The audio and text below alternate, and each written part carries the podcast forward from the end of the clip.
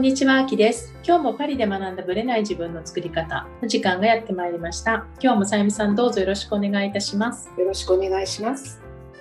6月の終わりからソルドが始まりました。そうですね、三十日。はい、今年ね、ねその30日からだったんですけど、コロナで出れなかった人たちも多かったので、なんかもう1週間ちょっとで60%オフとか70%オフとか出てませんでした？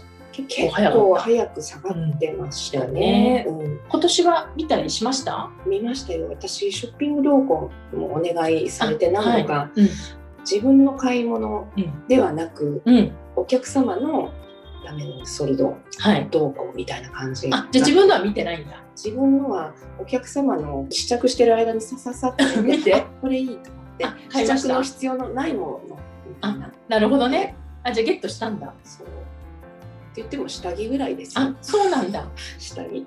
私もね、なんかあんまりもうとにかく見に行く時間が全然なくて、ちょっと7月忙しくて、で、でもネットでまあいろいろ見てたりしてて、で、私さ、あの、ロックダウン中に結構ほら、昔も話しましたけど配達うのん。スピード感とか今までにないくらいこうフランスも結構進歩をねね。、してるっていう話をね、ザラの話で多分したのかなと思うんですが、でいつもね、私結構使ってるサイトがあって、うんそれがあのプランタンのサイトなんですよ。プランタンのデパートなんですけども、はいフランスの。で、そこのサイトが、とにかくこう、例えば注文して、もともと最初化粧品から買ってたんですけど、うん注文してからもう2、3日で作る。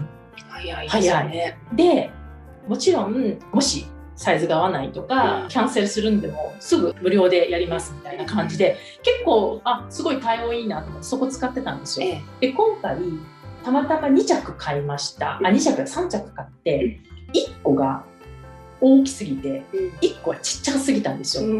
ね、よくあるパターンなんですけど、まあ、家で試着するからね。でも返金とか交換ってめんどくさいじゃないですか。ですよね。でもどうしようかな。私ちょっとユニクロで一回それで失敗したことがあったので、返金システムで。もうやだなでもまあ、ね、取っといてもしょうがないから、うんじゃあ一応戻そうかなって思った時に見たら、今、もちろん返金するためのステッカーを貼って、郵便で戻してくださいみたいなパターンもあるんだけど、今回言ったのは自分のコリシモって言ってあの郵便局が使ってるもので自分のいわゆる郵便箱に入れてたら郵便局員がピックアップしますってやつ知ってました？すごいね、そんなのあるんですね。でそのねだから私は交換だったんですよ。サイズ交換なんだけど、返品システム2種類ありますで私はもう郵便局いつ行くよとか思ってたんだけど、1個はあなたの郵便箱に入れとけばできるパターンと普通に郵便局に行って出すっていう方法と2つありますって言った時にちょっとそれをクリックしてみたら交換のシステムだけやってで郵便局のサイトに行ってどこどこの住所にこれを取りに来てくださいってやると例えば今夕方の4時とか5時にそのサイトにアクセスすると明日の朝8時までにこのチケットと一緒に郵便箱に入れておいたらピックアップしますって。すごくない？すごい。すごい。宅急便システムがフランスないからピックアップしてくれるっていうのは結構ありがたいじゃないですか。じゃないと基本的には全部持っていかないといけなくって。であこれはいい、まあ、ちょっとやってみようと思って。で私その次の日から週末出ちゃうからとりあえず入れといてで帰ってきてみたらちゃんと郵便箱に何時にピックアップしましたって紙がペロンと入すっててごい。だから郵便局員さんの方が変な会社とかその配達会社を使うより結構安心かもち。ゃんとしてるかもみたいな。でそれでねあこれだったらもっと気軽にこのシステムを扱ってる会社だったらちょっと気軽にネットで購入もできるかもってちょっと思ったというのが私の最近のそ発見。れが新しいシステムですね。ねフランスではそうだから、まあ、そこはプランタンだからいわゆる大きなデパートじゃないですか、うんそれだけやっぱりね配送とかやってるからだと思うのでそういうとこで頼むんだったらいけるかもって思ったので、いや気軽にもうちょっと買えるなと思って。そうですよねね。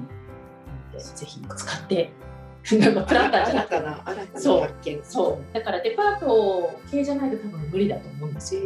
でもこういうシステムが入ってったら、トラブルが減るかなそうなんですよね。すごい。トラブル だらけだからね。ありましたもん。ね。そう。なんでということがありましたということですけどさゆみさんは今回じゃあ何も下着以外は買ってなくて。下着もね、本当にたまたま私の前勤めていたブランドが、それこそプランタンですよ。うん。プランタンで、振ってみたらできてるんですよ。うん、そのショップが、そう、下着のショップが。うん。えー？と思ってできてて、で、下着も買ったけど、パジャマみたいなね、うん。そういったものも買ったし、あそうなんだ。部屋着ね？要はねそう。あとはね、いつも使っているアンダーウェアっていうか、下着ですね、下の方ね。はい。それがニューヨークのブランドでハハンキーパンキーっていうのがあるんです、はい。うん。それをいつも日本に帰った時にうん。買ってたんですよ、フランスにはない。ない。あそう。でさいろいろ探したんだけどないんでじゃあ日本に帰った時に買おうかなと思ってたんだけどもやっぱりプランターにも入ってなくて手振ってみたらエレスってあるじゃないですか、うん。はい。あそこってシャネルのうんグループなんですよ、シャネルがやってるあのアンダーウェアうん。とか水着のねはい、会社なんですけどすっごく繊細なレースで、あの着心地のいいものを作ってるんですけど、一着パンツはい。がうん。100ユーロ以上とかする。1万2000円ぐらい。1万。こんな薄っぺらい、はい。生地的にはね、うん。こんな狭いものがうん。あるんですけど120ユーロぐらいするんですよ。それが半額になってたので、うん。あ嬉しいと思って2枚買ってしまいました。なるほどね。まあ、それでもちょっと半額でも2枚でこんなこんな高いね。ユニクロとかに慣れちゃうとそうだね。確かちょっとね高い買い物だったんだけれどもでも履き心地とか本当にいいので。そうなんだ。もしね、あのあちょっと私もチェックしてみますね。とてもいいブランドですよ。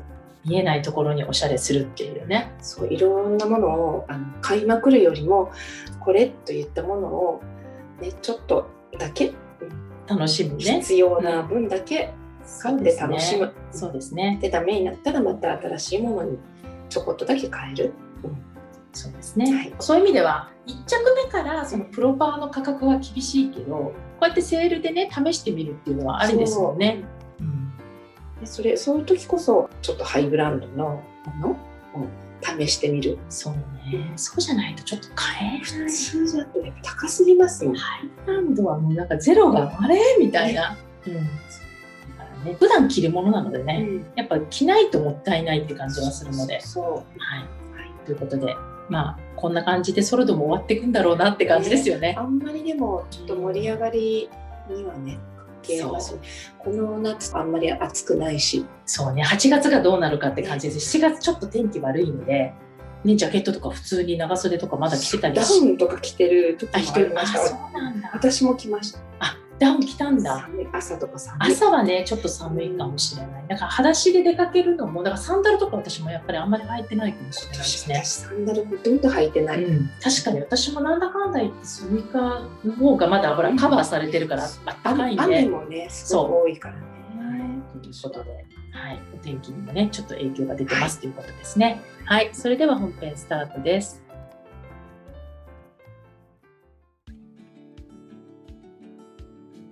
はい、本編です。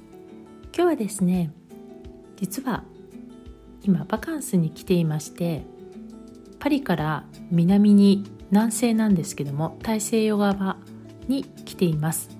エリアで言うとボルドーのあたりなんですけれども、この辺りはメドックという種類のワイン畑が結構近くにあるようなエリアです湖がねそばにあってでその湖の向こう側に大西洋があるというようなところに来ています。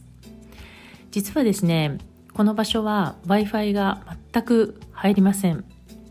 旅のね場所選びとかそういう予約についてはいつも私ではなくて夫がやってるんですけれども散々揉めた後でねいつもこう最終的には w i f i が入るところにしてくださいといつも言ってました。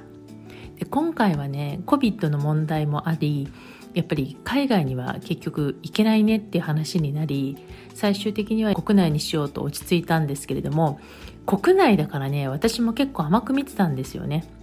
でリストアップされてきたお家とかを見てあいいよっていう感じで OK を出した後細かいインフォメーションを何も聞いてなかったわけですよ。そしたらね3日前に実は w i f i がないということに気づかされたと。そういう感じです。私だけではなくてむしろ子供たちがブーブー文句を言ってます。はい。で、まあ、結局ね、まあ、到着してみたら、まあ、自然のこう森の中に家が建ってるような感じでね自然と一体化できるような場所なんですよ。でこう郵便受けとかもね結構いくつかあったりするのでここをセカンドハウスとしてね購入されてる方もいるんじゃないかなと思います。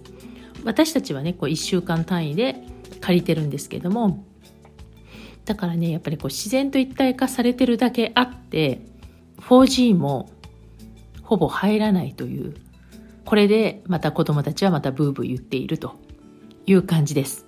なので実は全くネットを見るくらいしかできずちょっと仕事らしい仕事はほぼできなさそうな感じなのである意味デジタルデトックスという形で過ごそうかなと思ってます、まあ、自分と向き合うことに当てるということなんですよね。自分と向き合うことに関しては実はねまたいつかお話しする機会もあるかもしれないんですけどちょうど私がそのタイミングに来てるんじゃないかなというのは感じていてなのでどっちにしろねやろうと思ってたことなので一回リセットしてリフレッシュしてまた8月半ばから動きたいなと思ってます。でねその中で感じたことを今日ちょっとお話ししたいなと思ってたんですけどもやっぱり私たちっていうのは変わっていかないといけないなっていうことを今回ちょっと改めて感じています。というのはですね実はね具体的な例で言うと私があるコミュニティに入っているわけですよ。でそのコミュニティのまリーダーというかねメインの方がいつもね例えばそのライブでご自身の専門についてねアドバイスしてくださるわけなんですね。でそれがとっても勉強になるしプロの視点ってこういうことなんだみたいな感じでね教えてくれる方なんですね。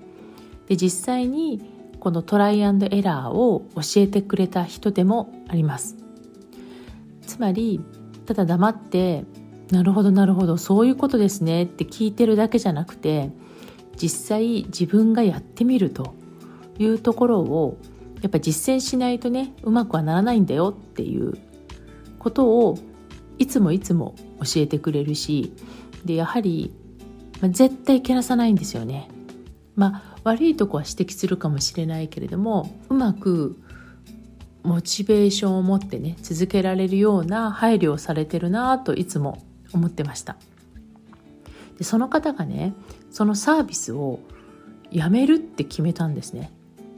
結構突然のことだったので私としては結構衝撃だったんですけれどもみんなのレベルがすごく上がってきてでどっかでねこれが続くんじゃないかなっていうのも思ってたんですよ。でここ数ヶ月一気にこうまた盛り上がりを見せていたところだったんですね。だけれどもその方は9月いっぱいでこのスタイルをやめますというふうに決められました。でその時にね思ったのはある意味私自身はね衝撃だったんだけれどもあでもやっぱり一流の人っていうのは止まらないんだなっていうのをすごい感じました。自分のアップデートのために止まることはしない。同じことをし続けないだなと実感したんですね。でこういうことをねする時って何かしらね不平とか文句が出ることって多いじゃないですか。ね、こんなはずじゃなかったとかやめないでくださいとかそういう言葉って結構多いと思うんですよね。でなおさら満足してたのであれば余計そうだと思うんですよ。でもそれを承知の上でやると決めるっていう感じなんですよね。だって全てのことに永遠に続くってことはないじゃないですか。ずっと続くよねっていう前提で決めつけているのは他でもなく自分自身じゃないですか。永遠なことはないわけですよ。だからそういう意味で当たり前だとかこれはずっと続くんだというふうに思わずに、うん、私もね自分のアップデートのために何ができるかっていうのをねこのデジタルデトックスの間にねきっちり考えたいなと思いました。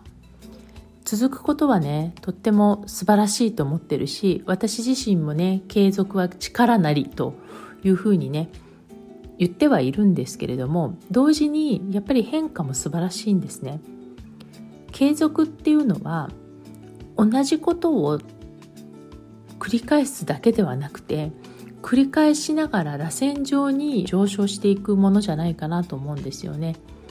なのでやっぱり変化は必要だと私は思っています。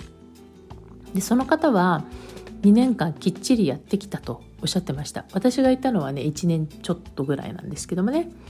だけど2年間もバッチリここに割いてやってきたからオンラインサロンのコミュニティみたいな感じでね。だから自分は次のステージに行くということをおっしゃってました。なので私自身もそういうことを含めてねきちんと考えていきたいなと思ったし皆さんもねもし当たり前に続くものと思っていることに関して本当にそれはそうなのか惰性でやってないかこれ例えば主催している側もそうだし何かこう受ける立場っていうのもあると思うんですけど両方だと思うんですよね。だからお互いにお互いの立場でねそういうのを考えていくっていうのは大事だなと思っています。やっぱりね滞留するとかね止まるっていうのはすごく私にとってはねそういうの好きじゃないんですよね。動いていたいし止まっていたくない。なので自分自身もね当たり前だと思って享受してたものも含めてきちんと見直すっていうことは大事かなと思いました。ということでこんな話をしてきましたけれども、まあ、今のところねポッドキャストをやめるとか思ってませんのでその辺はご安心ください。全然違うところでねまたでもいろんな可能性もね考えていきたいなと思ってます。ということでネット環境が悪いフランスの南西部からお伝えしました。また来週お会いしましょう。ありがとうございました。